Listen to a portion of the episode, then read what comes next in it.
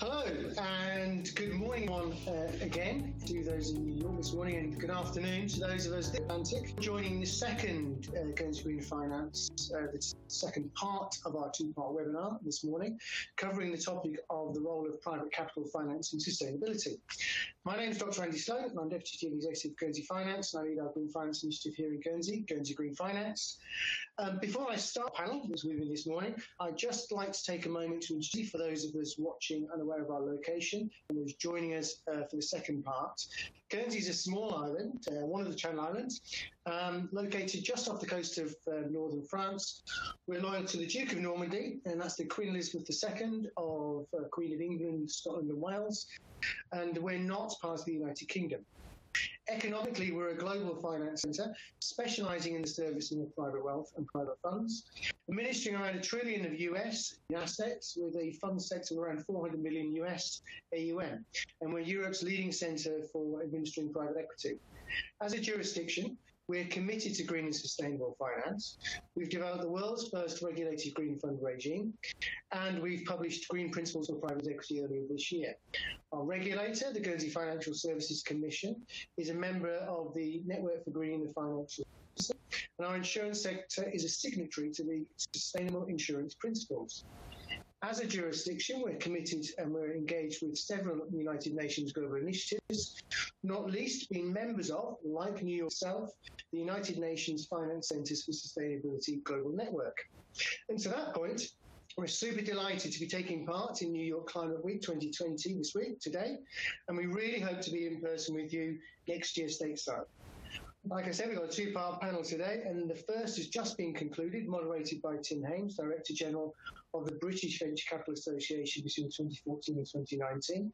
And it's a transatlantic panel Asia Amoroso, JP Morgan Private Bank in the US and New York.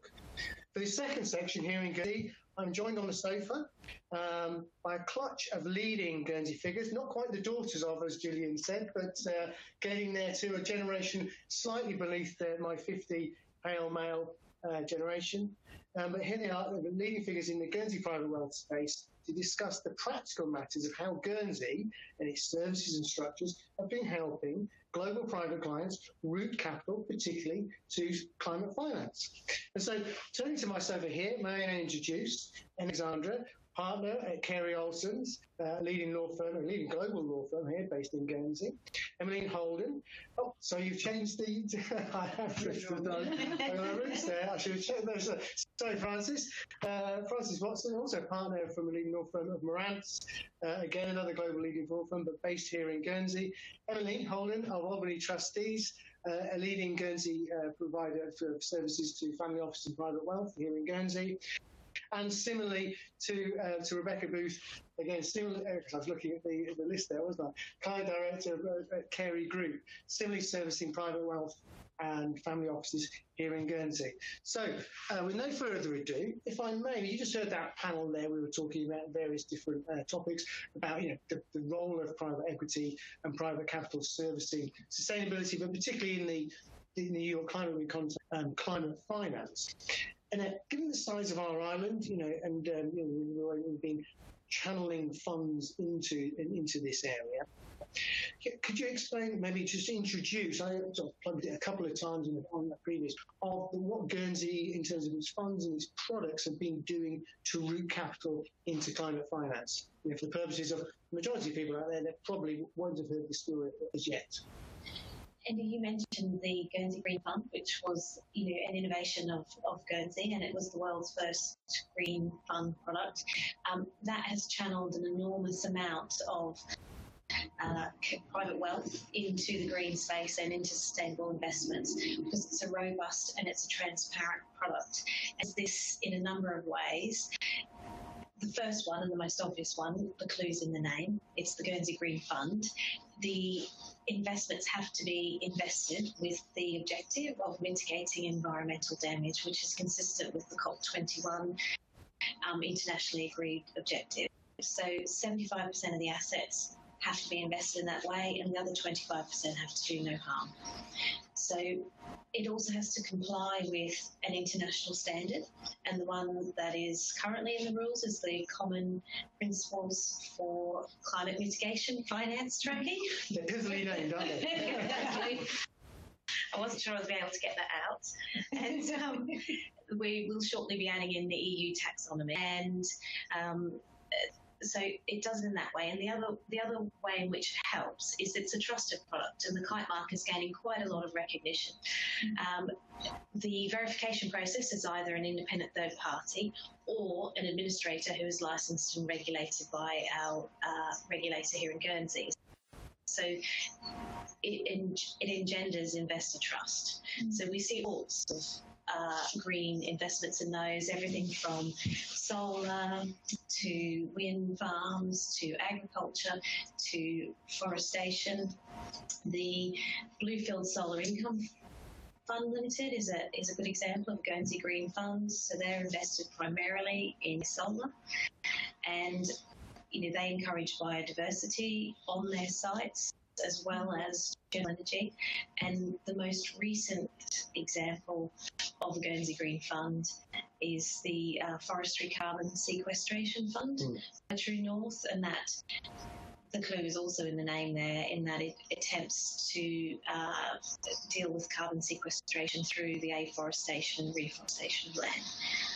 One of the things that we've noticed, which is common to the green funds, is that the managers, be they existing managers with a track record or first time managers, have had no trouble fundraising. And in fact, the funds are very often oversubscribed um, and you know have to turn investors away you know due to the availability of assets and investments in the space. Mm-hmm. So yeah, I mean, you make a good point there. I remember Jeremy, it was Jeremy Allen Jones at the uh, yes.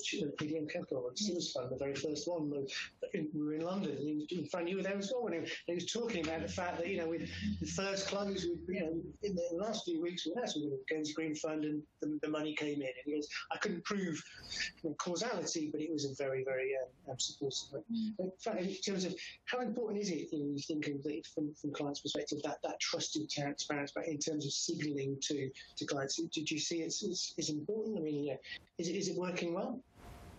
In terms of, you know, when you're having the conversations with, with managers and prospective clients, that trusted transparency and that opaqueness, or, or, the opaqueness that Gillian referred to in the first panel, you know, is it, um, do, do you experience the same, same as Annette?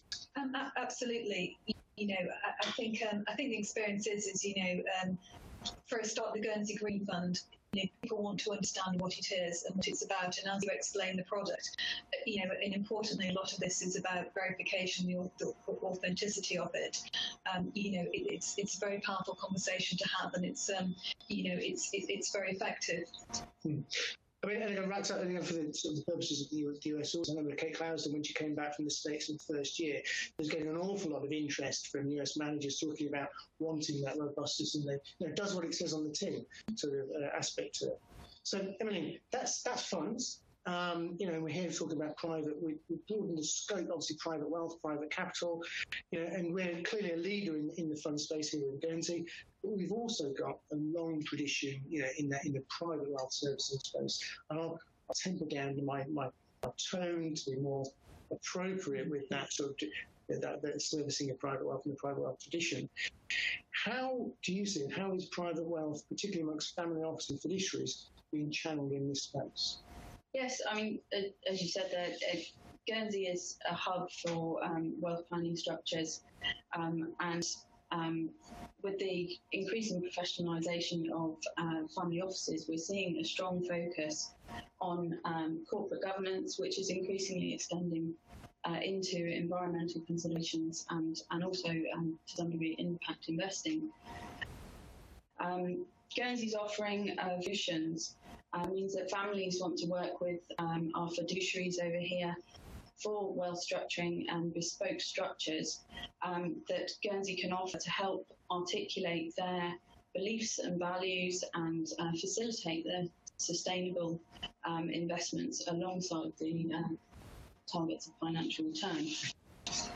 Um, for example, Guernsey's uh, trust law is uh, very flexible, and with a discretionary trust, you can have a specific uh, provision in there which might allow the trustees uh, to invest in sustainable investments. Or you can go uh, perhaps a bit further and have um, prescribed directions within the trust documents um, that would enable a certain person to di- direct um, particular investments. Um, we also have charitable trusts, purpose trusts, and foundations. Um, which can also lend them to the more philanthropic um, investing and impact investing.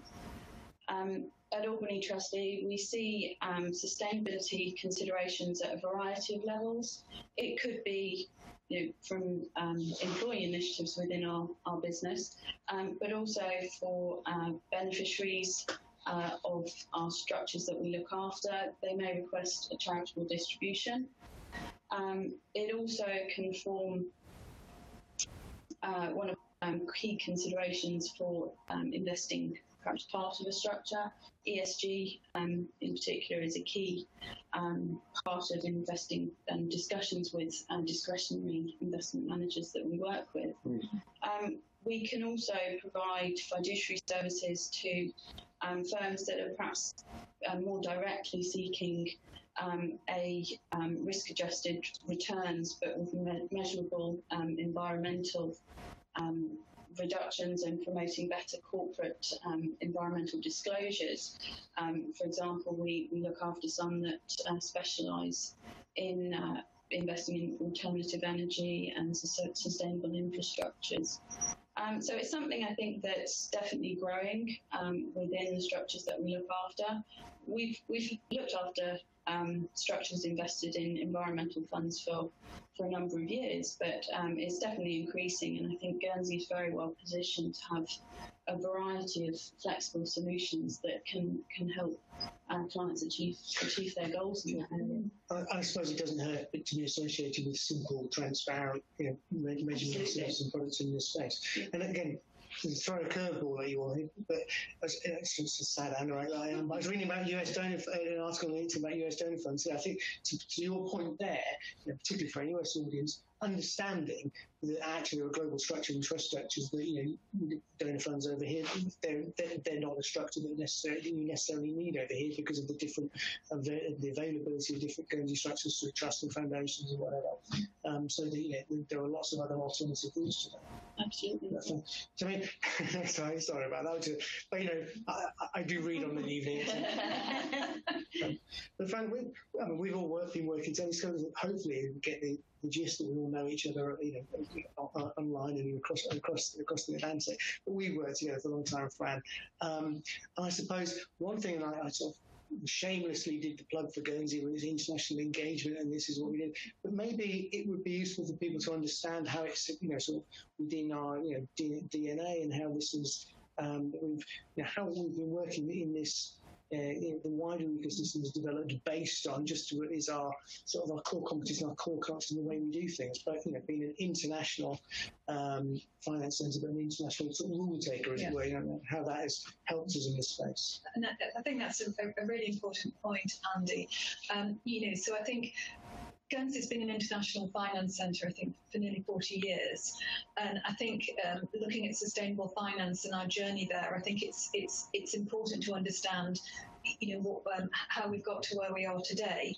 So we have had 40 years of experience um, of international engagement, and we've we've had to do that because we're an international finance centre. You know, so some really obvious, obvious examples would be, for example, with AML.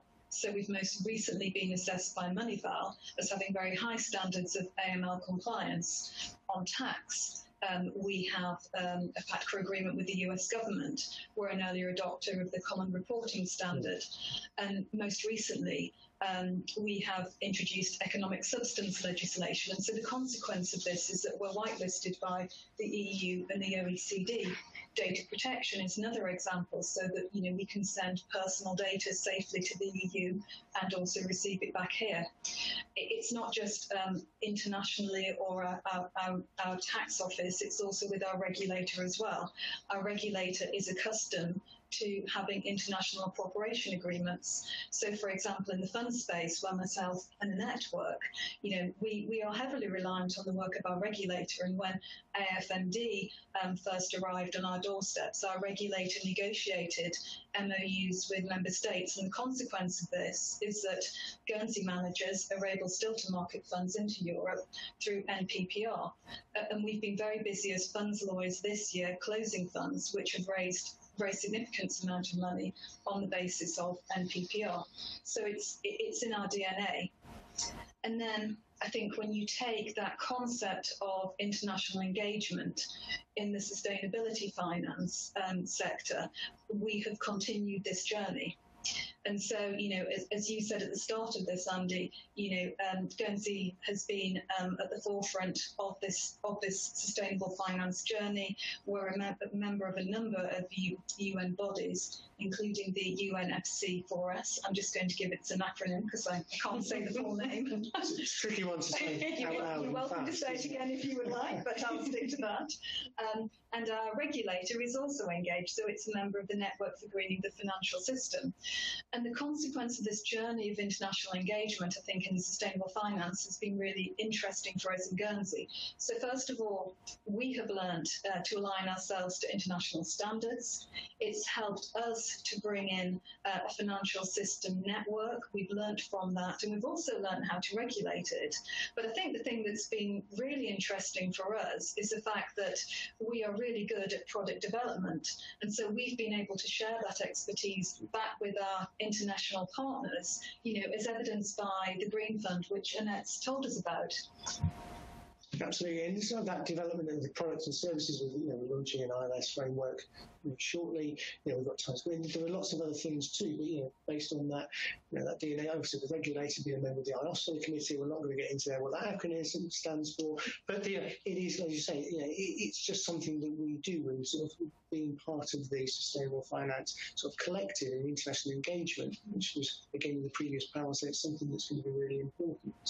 So, I mean, that's helped to develop that internationalist ecosystem. Rebecca, if I may come back to more here and now in the in the Guernsey sort of perspective, how's that our private wealth, our private capital ecosystem plugged into that? How, how do you see that, you know, um, you know, to explain to people how that is developed too and is, is developed into this space? Mm, certainly. I think from what the audience would have heard from everybody so far is that Guernsey as a jurisdiction has the right products mm.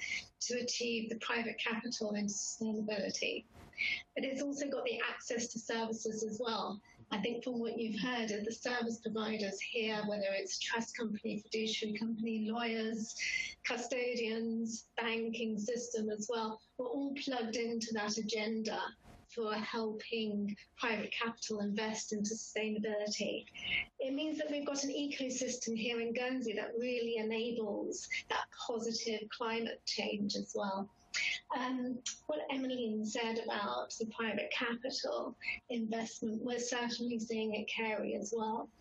We've had a twofold increase in uh, investment into sustainability in the last two years. It really shows that our clients are interested in making that positive impact. And it's probably governed by, and this is surmising here, but it's probably governed by the fact that when you have wealth, you have a responsibility that comes with that. And the generations, the under 40 generation, is really has that weight on their shoulders of making a positive uh, impact on the climate emergency. Mm. And so we're seeing a lot of investment into this sustainability space. And the reason they're choosing Guernsey is because it's well regarded as a financial services centre. We've got family offices here, we've got fiduciaries, we've got funds as well. So we've got that whole ecosystem that helps to uh, generate that motivation towards sustainability and green finance here. Guernsey's got a real leadership role as well in this space, and that's well regarded internationally as well.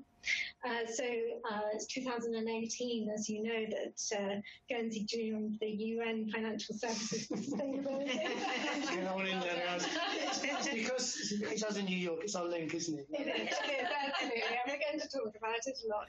Um, but what that means is when we did our self-assessment, we actually found that Guernsey had rapid growth and sustainable uh, finance, and that's a really important point on that. Guernsey has this innovation, and it spoke about the, the Green Fund. You've also mentioned the ILS. We've got green insurance, uh, but our regulator is, as um, Fran said, our regulator is on the same agenda as well. They're really pushing for sustainability and prov- providing those right products, as I said at the very beginning. Um, but it's not just the regulator as well, it's the ecosystem of the service providers on the island. We have had uh, a very good accreditation service set up in Guernsey with international standards, which is the Environmental Social Impact Monitor um, accreditation system, which is ESI for short. And that means that a lot of businesses on the island have signed up to show that they are also moving in the same direction for ESG, which is a really important part of our ecosystem for sustainability on Guernsey. But what all of this means is that our, our, local government is also on board with this. Uh, we, are in the middle of an election as well as the US at the moment. so we, we are getting instruments the outcome will be okay. people candidates. it means Sorry. that we're getting manifestos through the through our door, and we're having hustings. We're we're having a booklet to read on everybody's independent views on sustainability, and I would say a large proportion of those standing for government in Guernsey have some form of green agenda in their manifesto. And that just shows how important Guernsey as, as a jurisdiction feels about the issue. And that's really contributing to our ecosystem as well. So what all of this means is that our private capital investments feel that Guernsey is safe, it's like-minded, it's going in the same direction. It means that we're really getting traction with people wanting to set up their foundations and trusts in Guernsey because we're all on the same page. Um, it also means that fund managers as well are looking to set up their funds in Guernsey for that very reason because they can work with service providers. And the regulator, as I said before, is on that same agenda. So the right products, access to services, and uh, positive change that Guernsey can help make in the climate uh, emergency that we have at the moment. Mm. And that sort of that point there, but that alignment of interests you know, and values mm.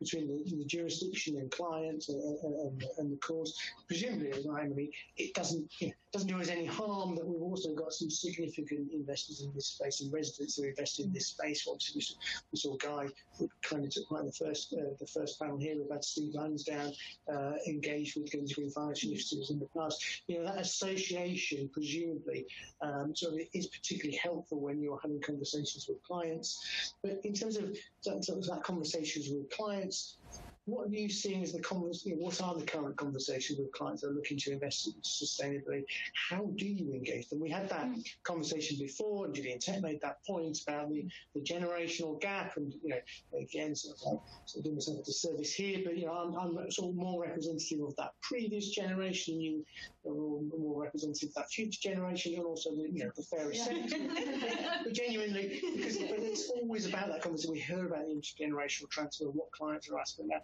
can you maybe expand Absolutely. a little bit from your perspective? Yeah, well, I think we, we see it kind of both sides. I think, um, as we said, Guernsey's focus and um, kind of the, the joined up thinking in terms of um, sustainability, that goes through to, to you know, fiduciary service providers, all of our businesses are thinking about it, we're educating ourselves so that we can initiate that conversation um, with our, you know, clients across all generations um, to encourage them to consider what their position is on the green agenda, but obviously without in, imposing our views. But we also see there is a growing interest in ESG, and particularly, as, as you said, the inter- intergenerational um, nature of um, trust structures uh, means that we're now um, increasingly working with the younger generations um, at the forefront of our client relationships,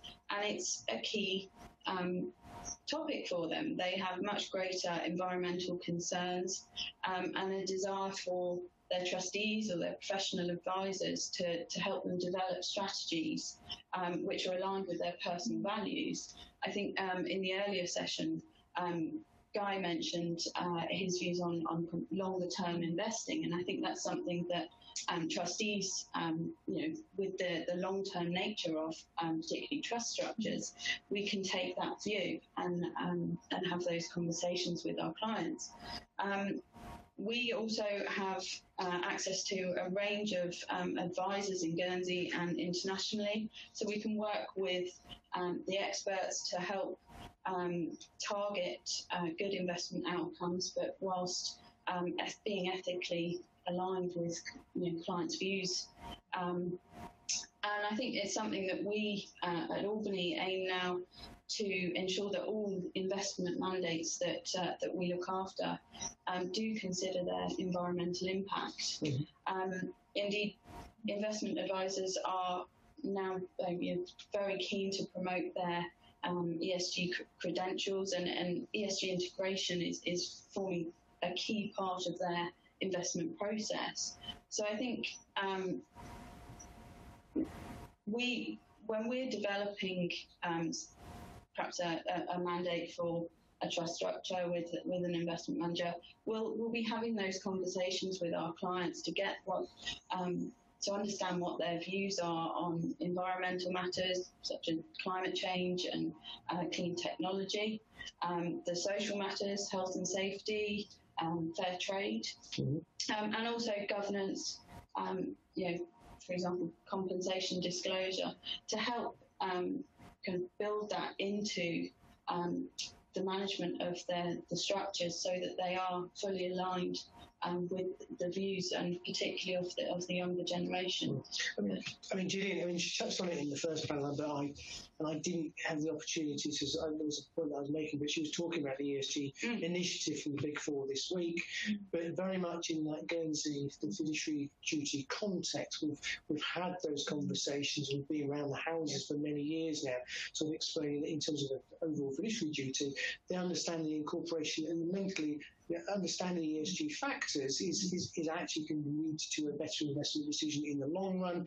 Not only that, it's, so therefore it's fiduciary duty to take these things into consideration. You talk about climate risk, and actually the TCFD agenda kicked off the whole sort of um, sort of the, the, the, sort of this this, this um, uh, phase of development is about the sort of disclosure of risks for clients. Yeah, it's a, it's a topic that you know the GFSC, um, as we've mentioned, are, are, you know, are keen in this area. They're encouraging the, the licensee to con- consider the impacts mm-hmm. um, for their businesses and it is a it's a risk management, risk mitigation. Yeah, and again, the Guernsey Green Fund that Annette was explaining has this ESG overlay as well. So the regulators even brought this into the regulation for funds. Mm. So and that's in the sort of in the regulated fund space, mm. about the issue space, about the, the incorporation. That's what clients are asking for. But in terms of and also clients are looking for, particularly in the space we mentioned about trust structures and, and, and, structures in terms of philanthropy because they're investing for impact. So, and if I may come to you, the conversation was the first time we talked about returns, the you know, investors looking to generate return. How are they from your perspective, managing you know that desire for return, the desire for impact, and you know particularly in the private wealth space uh, for family office beneficiaries, what are the opportunities in Guernsey for them to make an impact? Um, I, think that's a, a, really good point, Andy. So we do see impact investing here here in Guernsey. oh, excuse me. Oh no, fine actually, thank you. Frog my throat. And so that talking... um, boiling, yeah, yeah, exactly.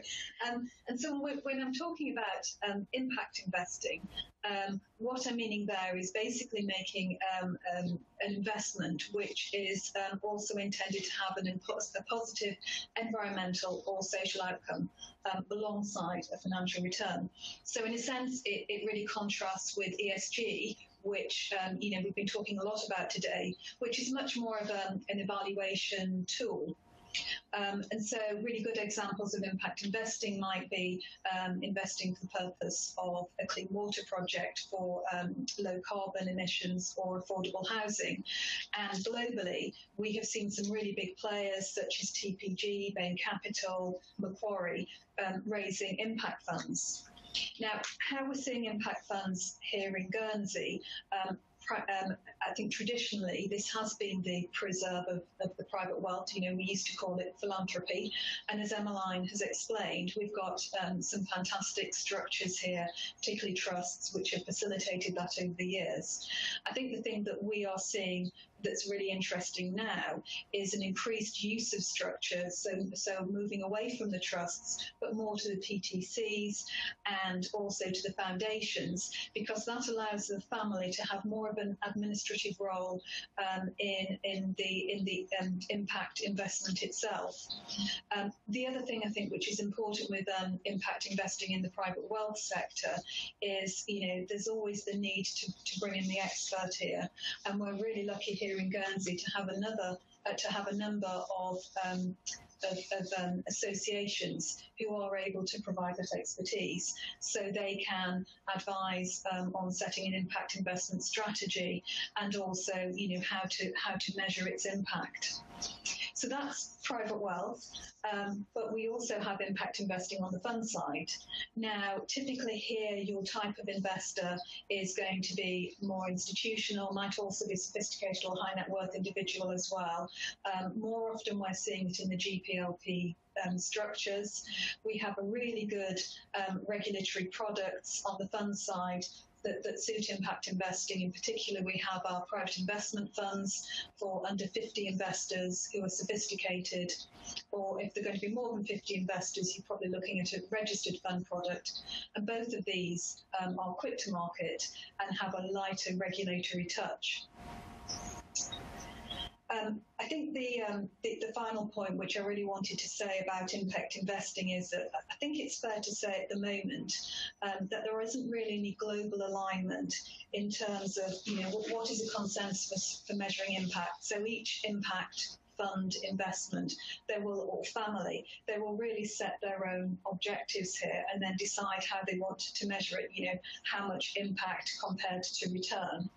Well, we've been talking a lot about generational change, um, you know, and I, I, think what we will see is it is likely that, um, you know, as there is this generational change, I would expect um, that um, those impact um, the, the, way that we measure impact will become more internationally aligned. And the really important point here is that Guernsey is really well placed, um, you know, for the reasons that we have explained in terms of our service providers, that, you know, we can provide the bespoke solution um, for, for impact investing that want to set their own strategy and, and measure because, you know, this is what we've been doing for years. But also thinking back to what I said earlier about our international alignment and standards, you know, when we do move to more of an alignment internationally on, on impact investing, then I think we're going to be really well placed to be able to assist with that journey as well. Yeah, I, I agree. And, and, I suppose in terms of measuring the impact, we're looking at sort of we're all versed in this space. We talk about sustainable development goals and climate change being number 13. And generally, when we're talking about making an impact in the, the green space, the environmental space, it's usually about climate change mitigation. It's usually about reduction of carbon content. So I'm going to go out on a limb, a limb here, sort of thing. That's a fairly straightforward one to us to do. And I'm going to guess, in terms of clients' you know, requirements for measurement and, and, such, it is something that you know there, there, are lots of different international rules that you can you can follow. But do you see that from, from a client perspective that they are looking for a, you know, a huge smorgasbord of, of, of, of measurement, or are they looking for simple measures and to making an impact and to sort of generate a return at the same time concurrently. You know, there was, there was conversations with Gillian earlier talking about that, you know, that social interest and that self-interest. You talked about Adam Smith and such. Is that is that you know, looking at or Rebecca? Is is that a motivation from clients that they want to sort of see that return and have that measurement and impact and the, the ability to provide that overall safe haven environment to achieve those twin objectives. Is, is, is that something that you see developing? Is, is that what's leading to that two times increase in investment in this in this space? Yeah, I think it's it's for particularly the fiduciaries, it's it's a balance between um, you know the the investment return and the environmental values. Um, I think perhaps with what Fran was saying um, more about the the impact investing, um, then the more kind of um, specific structures, for example, the PTCs and the foundations, um, whereas your traditional um, trust structure is perhaps, perhaps a bit more um, of the, the, balanced approach. Mm. But we also have some uh, trust structures that are purely uh, impact in their nature where they're not expecting a return because the return has more of a people and planet and prosperity mm-hmm. aspect to it. Mm-hmm. Uh, and that's where we're seeing a lot more thought going into mm-hmm. it as well. We're, there's a lot of evidence to say that uh, you will still get a return when you consider this as well. And the more people that are realizing that, the more they're requesting that from their, their structures as well, which is a really important move in that area. And one of the things that's come out recently is the World Economic Forum's uh, white paper on standardizing the ESG metrics, which is really interesting because that feeds into defining ESG as obviously the governance side, which you've drawn on and we know is very prevalent in this island as well, on the way that we oversee all types of structures here, but also the planners, the people and prosperity and how to actually measure that and bringing all the different uh, SDGs together and making sure that there's some type of uniformity mm-hmm. for this transparency, which is so important in this area, which then leads into people being able to make those right decisions for their for their private wealth as well. I mean, and, and, that sort of lends itself to the, to the point you've been made earlier about the Guernsey DNA of being able to align ourselves with various different, and our flexibility to be able to do that. We're not constrained mm. by being part of a supranational body, so therefore the ability to do that. So we've talked about the Guernsey Green Fund quite at length, uh, which was obviously our first sort of product in this space, to use that Americanism. But Rebecca, we've talked about that now, but you know, in terms of other private wealth uh, investors, other products, what other products do you see that we've, we've, that we've developed in this space that we, you know, with that inherent flexibility to be able to do that, uh, and what are other things that you see that be useful driving investment uh, in this space? Mm. Well, certainly, as, as, probably everyone's heard, Guernsey's got a real drive into this area um, uh, and investments into sustainability as well. Uh, headquarters in Guernsey is the International Stock Exchange, uh, and that has a green segment on their market, uh, which allows not just investment funds and uh, bonds, but also trading entities as well. Mm. Uh, so if, if, a, if a company has a green criteria as, as their um, their, their reason for uh, setting up as a business, they can actually list on, on, the international stock exchange as well as investment funds that meet the criteria similar to, to the green funds, but also bonds as well. So that's a really good um, innovative approach by the stock exchange here. We've also got ILS and catastrophe bonds as well.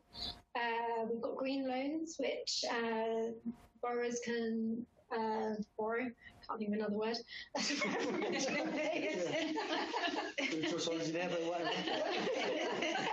And we've got the green insurance as well. So that innovation is really there. But I think the three key features for Guernsey that's really driving this investment is that our products are robust and transparent. Mm. And I think everyone would have heard that from what, what we're talking about at the moment.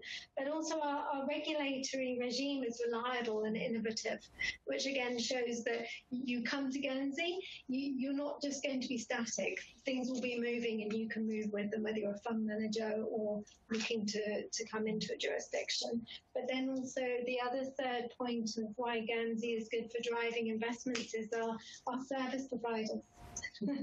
I'm just going to plug. yeah, for obvious reasons. We're, we're obviously aligned with that climate agenda uh, and the emergency uh, that needs to be mitigated through the financial services available uh, and putting uh, capital into the projects that are really going to make a difference. Uh, that sustainable investment is really important, Mm. uh, and Guernsey's here to help. Yeah, I mean, it's one of those things nowadays. It's, it sort of became, for a period, a bit shameful to be, you know, a believer in capitalism, as it were. But it was nice, you know, the fact that private capital can, can do social good. You know, you know, at the end of the day, uh, as was the conversation from the previous panel, so it's, just, it's not purely governments that are going to be the only ones or protesting, the only ones that are actually going to achieve the goals of the, the UN SDGs and achieve the um, IPCC targets.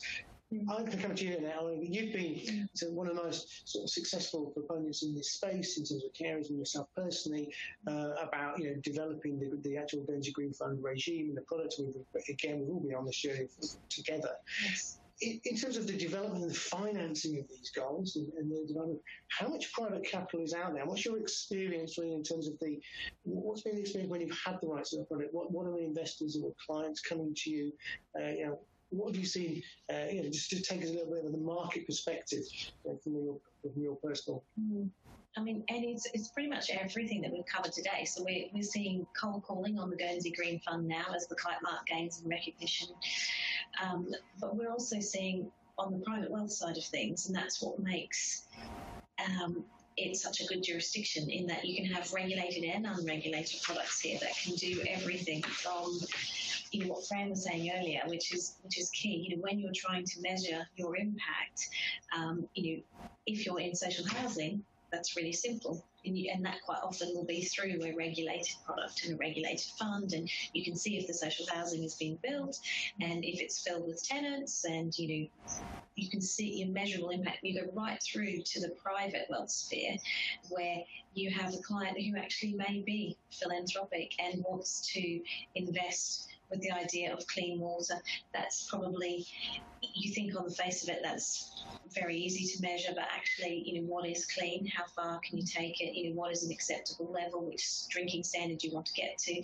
Those things are all key, and they need to be able to be fit within a product and that's where the unregulated products and the flexibility comes in so that you can just set you know whatever you whatever you want to do so in terms of what we see in Guernsey we see everything from the high net worth individuals Mhm. through to the institutions through to the pension funds you know five six years ago when we were looking at impact and green the institutions were largely ticking a box you know, so they were like, yes, okay, I can say I've got this, I've got this budget allocated to me. I'm going to put that in an impact fund. I'm going to put that in a green fund, and then I can say, yes, I've met my, you know, I've looked at my ESG and I've considered it, and I can tell the board we're okay.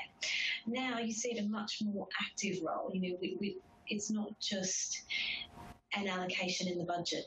It's in every investment, the consideration of the uh, ESG factors, the consideration of the impact. So. That's good. I mean, it's a good point, mate. We, when we did the survey last year, the Family Office's Finance and Sustainability, we discovered that you know even those the greatest advocates in this space were only looking at 10 15% of their overall portfolio.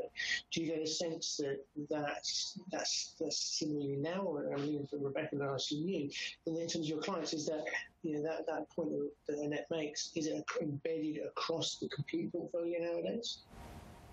Yeah, there's, becoming more so. it's becoming more so. There's still a way to go because not every one of the portfolios are applying this. Yeah.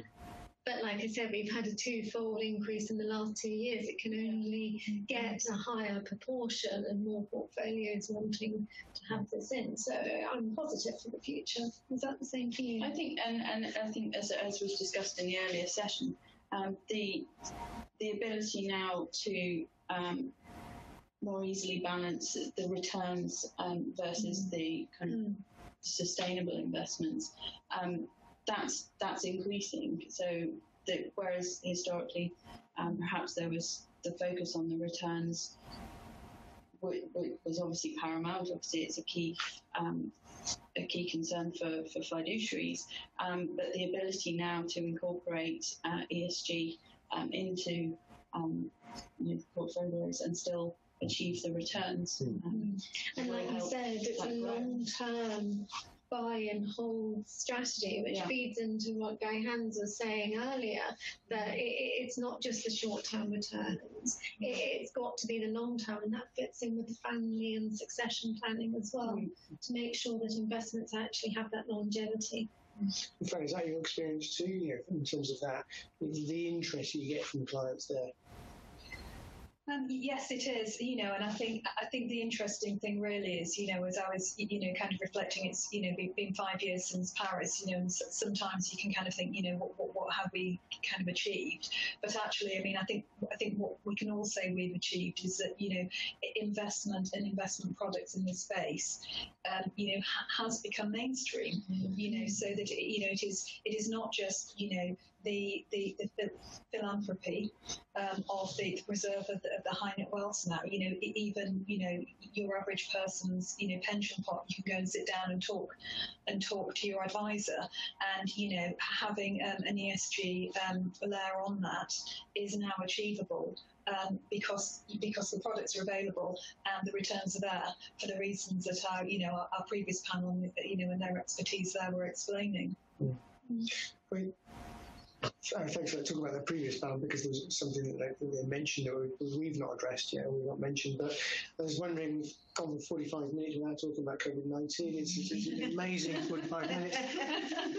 But, and, uh, you know, obviously our experience here in Guernsey is, is very different to, to a lot of people around the globe. But, and, and Rebecca, you talked about the doubling of, of, of moving capital into sustainable investment. Tim asked you know, previous panel if they felt that COVID had had an impact in this space. And it, it may be too, still too easy to you know, to call, or too early to call, I should say, rather to. Do you feel that, that that's having an impact in, over the last sort of three to five months? Have you, have you sensed any change? I do in the sense that ESG was mainstream before the pandemic struck. What the pandemic has highlighted to us all is the systemic risks of the way in which we live and the consequences of our society. So it has certainly brought it front and centre of people's minds, and it is now mainstream, as Fran has said. You know, and I I hope that what happens now is that generates into more investment in this space. Um, we're certainly seeing more inquiries, but it has joined the everyday conversation. You know, every day you see more stories about the pandemic. Every day you see more stories about ESG, sustainable finance, impact investing. Gillian was saying, you know, they have a dedicated space for this, and every day it'll pop into your inbox with more stories in this area. So it's too early to call, but we, we sincerely hope that this will drive more into this area. And with the intergenerational wealth shift that Emmeline was mentioning before, I think it's it will. Um, the risk is, of course, that the pandemic has been very costly.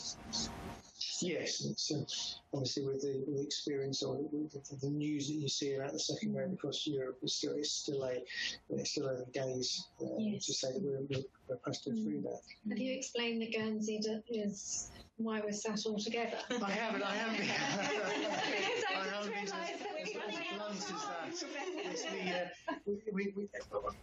as uh, I explained earlier, we're, a- we're a small a small island of the coast of northern France. We're Yeah. seven miles by four, and we're very fortunate to have had a very different experience to COVID. Um, we did have a lockdown as well, uh, Yes. as the rest of the world. We, but we were we were talking about that compliance culture, and actually, if you look at the research, the, those that have had the most successful lockdowns were the where compliance was the most adhered to. And yes, I think it's fair to say that we were very, very compliant as a, as, as a community to, to those rules.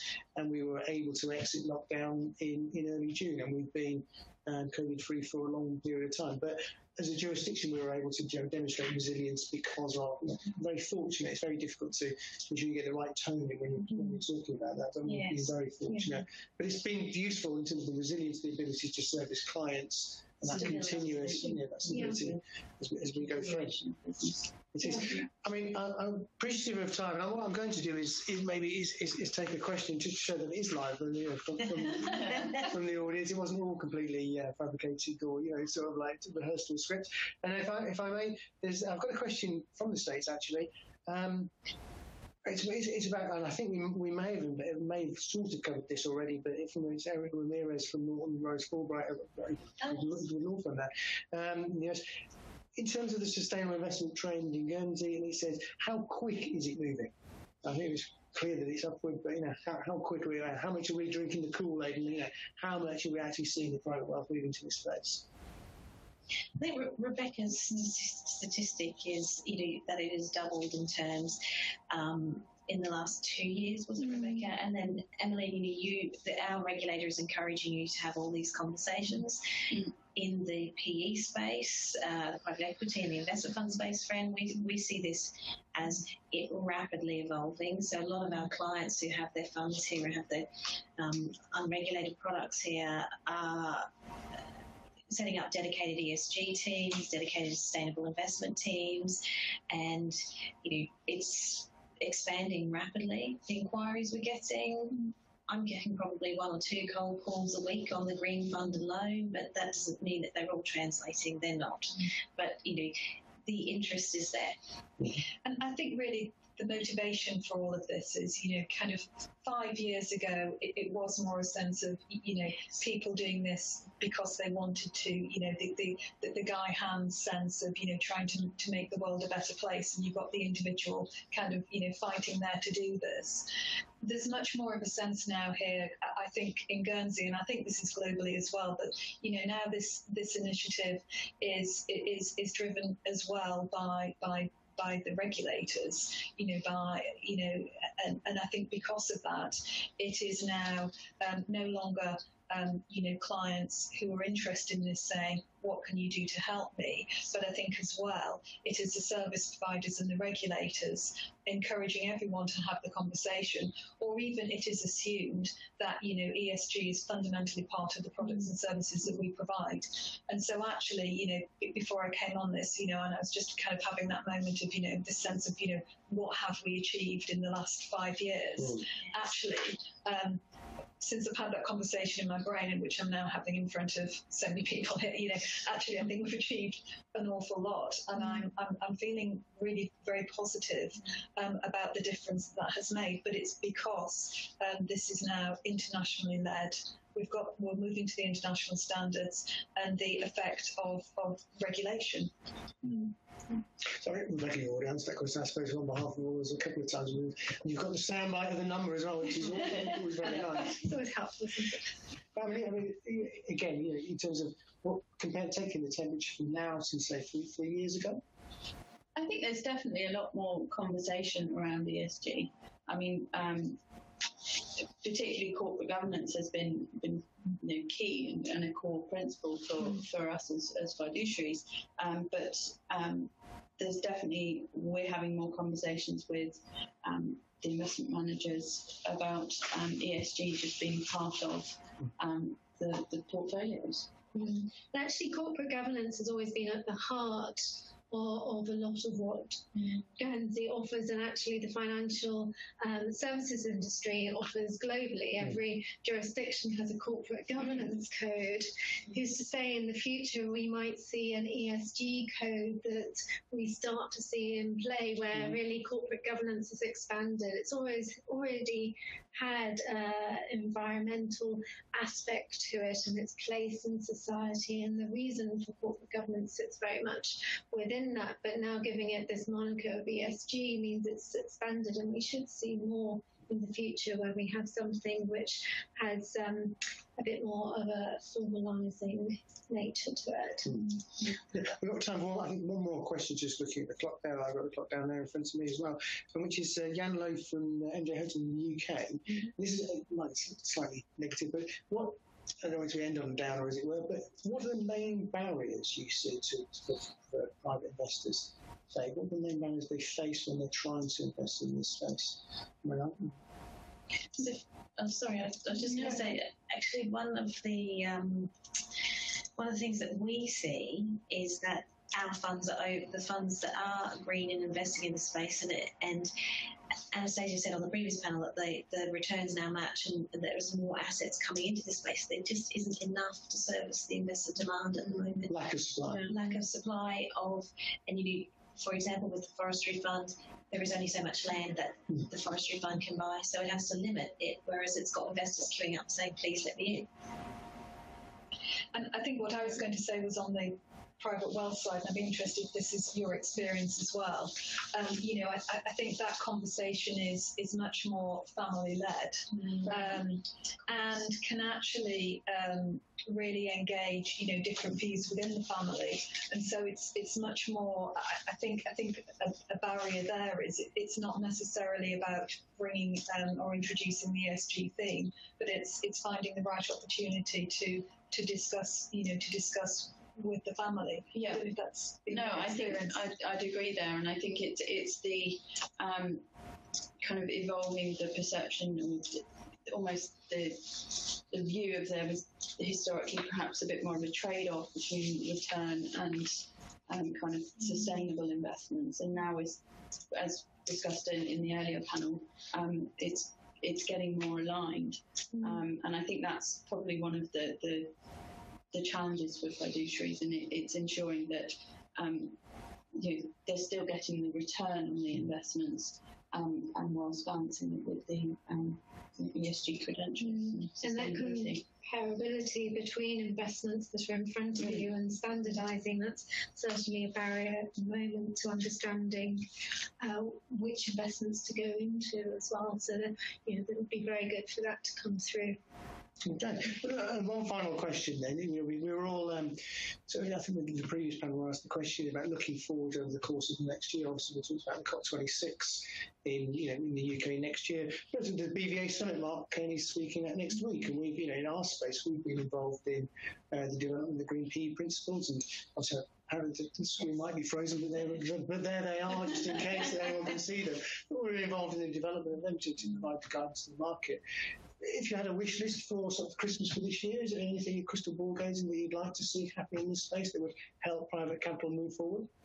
Standardisation of, of all of the different um, standards that are out there, you know, or harmonisation is probably the better word, isn't it, of those standards. Yeah, so yeah I agree with that. And so, as you said, would you agree with Gillian that said this week that the, the big four move into the sort of hopefully to movement and the standardisation of the, the ESG space in particular, you know, it's an all-encompassing would be would be a would be on your letter to Santa this year. It would be helpful. Moving forward, net carbon, net carbon, um, net zero. Sorry, carbon targets, right. moving those forward. If we're on a, you know, if we're on a wish list. Well, it's good to see the Chinese with the 2060 commitment this year, and obviously in Guernsey we've got our 2050 commitment, mm. and obviously with the, with the EU, hopefully bringing that further forward. But um, yeah, thank you, Annette, for sort of bringing us back down to the, you know, the purpose of it. No, it's like, I'm shocked. It was, so talks about so many different things which we've forgotten to, you know, the actual, the, the key issue of, of, of, net zero and the race to zero this week. And um, but it's mandatory reporting and disclosure, Andy. You know, in terms of the transparency for businesses and things like that. That's uh, to those and more. I think would be, be dear Santa this year sort of thing because mm. at the end of the day, I mean, when we develop the Green PE principles, the concept, and this isn't strange, the concept of actually reporting your portfolio, the carbon commitment in your portfolio, which seems to be an anathema to some people. Well, what are you talking about? Can't be done. Must be impossible. And now, yet, you know, a year later, when we developed the, the course of 2019, a year later, you know, it's almost like, uh, well, of course you report your carbon content of your portfolio, surely wouldn't you? But then the, the, reality is, I think people, many people are still a long way away from that. Mm. But I do think if you can develop that sort of service support that would, would give you that report for your portfolio, it would be a very useful singular metric to mm. use that. Uh, well, look, I do appreciate on the time. It just remains to, to thank the panel, and uh, Emily just made the point there that we have had sound, but apparently not necessarily uh, visual for a few minutes now. So uh, time is up. I'd like just like to conclude. And before I thank my panel, I'd just like to summarise some of the key takeaways for me across the two panels this afternoon. And looking here, they they resonate and echo, I think, from a lot of what we had in Guernsey Sustainable Finance Week here in June. Um, you know, notwithstanding governments and, and public policy, private capital has an increasing role in, uh, you know, in sustainable finance and climate finance. Then the relationship between public and private will change. And I think that was a, a very much a conversation of the first panel, but particularly to enabling that uh, routing of private capital to climate finance and sustainable goals, the, the appropriate structures and services are required. You know, from our perspective in Guernsey, you know, we're fully committed to the space, and a lot of our uh, services and structures uh, are already aligned, if not more so than many, uh, to the to this space and to this cause. You know, at the, at the macro level, you know, COVID nineteen and that recovery probably should be to a, a new, but not uh, a new world order, not the, return to normal. Um, and finally, to achieve all of that, you know, it's, it's, going to require global cooperation and global engagement and learning from each other uh, for that global cooperation, but particularly also the public and private uh, roles and engagement is key. So it just remains to thank our panel here in Guernsey, Annette Alexandra from Carey's, and also I should say Emily Holden. I've, again, I've originally gone through this, can't believe the, the inability to think on my feet. You're sat in a different order to what I was expecting. We forgive So, Mrs. Watson from Moran, Emily Holden from Holy Trustees, and Rebecca Booth from Carey's. Um, so it was a very interesting discussion, and also just once again thank our uh, previous panelists, Tim Hench doing a staying with John moderating that panel, Guy Hands from Terra Firma, Cesar Amoroso from JP Morgan, and Gillian Tett from the FT. And a final two points, and one on that sort of like, um, you know, thank you for viewing to the audience here, and if you can uh, still see us, and the final word on that point of global cooperation, please do join us for our next webinar from Guernsey Finance, which will be a joint webinar with the Hong Kong Green Finance Association, uh, looking at financing green through sustainable finance and fund structures on the 8th of October 2020. Um, and also, just to sort of a big shout out for us, if you will, be able to join us on our hybrid uh, event. We will be doing our second Sustainable Finance Week in the week of June 7th in 2021. So if you can see us, that's magic. And if you can't, I hope you can hear us. Uh, it's been a great afternoon. Thank you ever so much to, to everybody here. And uh, time to sort of uh, the Ardam and the sun and set, and it's uh, for us here in Guernsey. It's uh, late uh, late evening, and obviously in the US. You have a great afternoon and enjoy the rest of New York Climate Week 2020. It's been fantastic to and a privilege to take part, and we hope to see you in person next year. Thank you very much, everybody.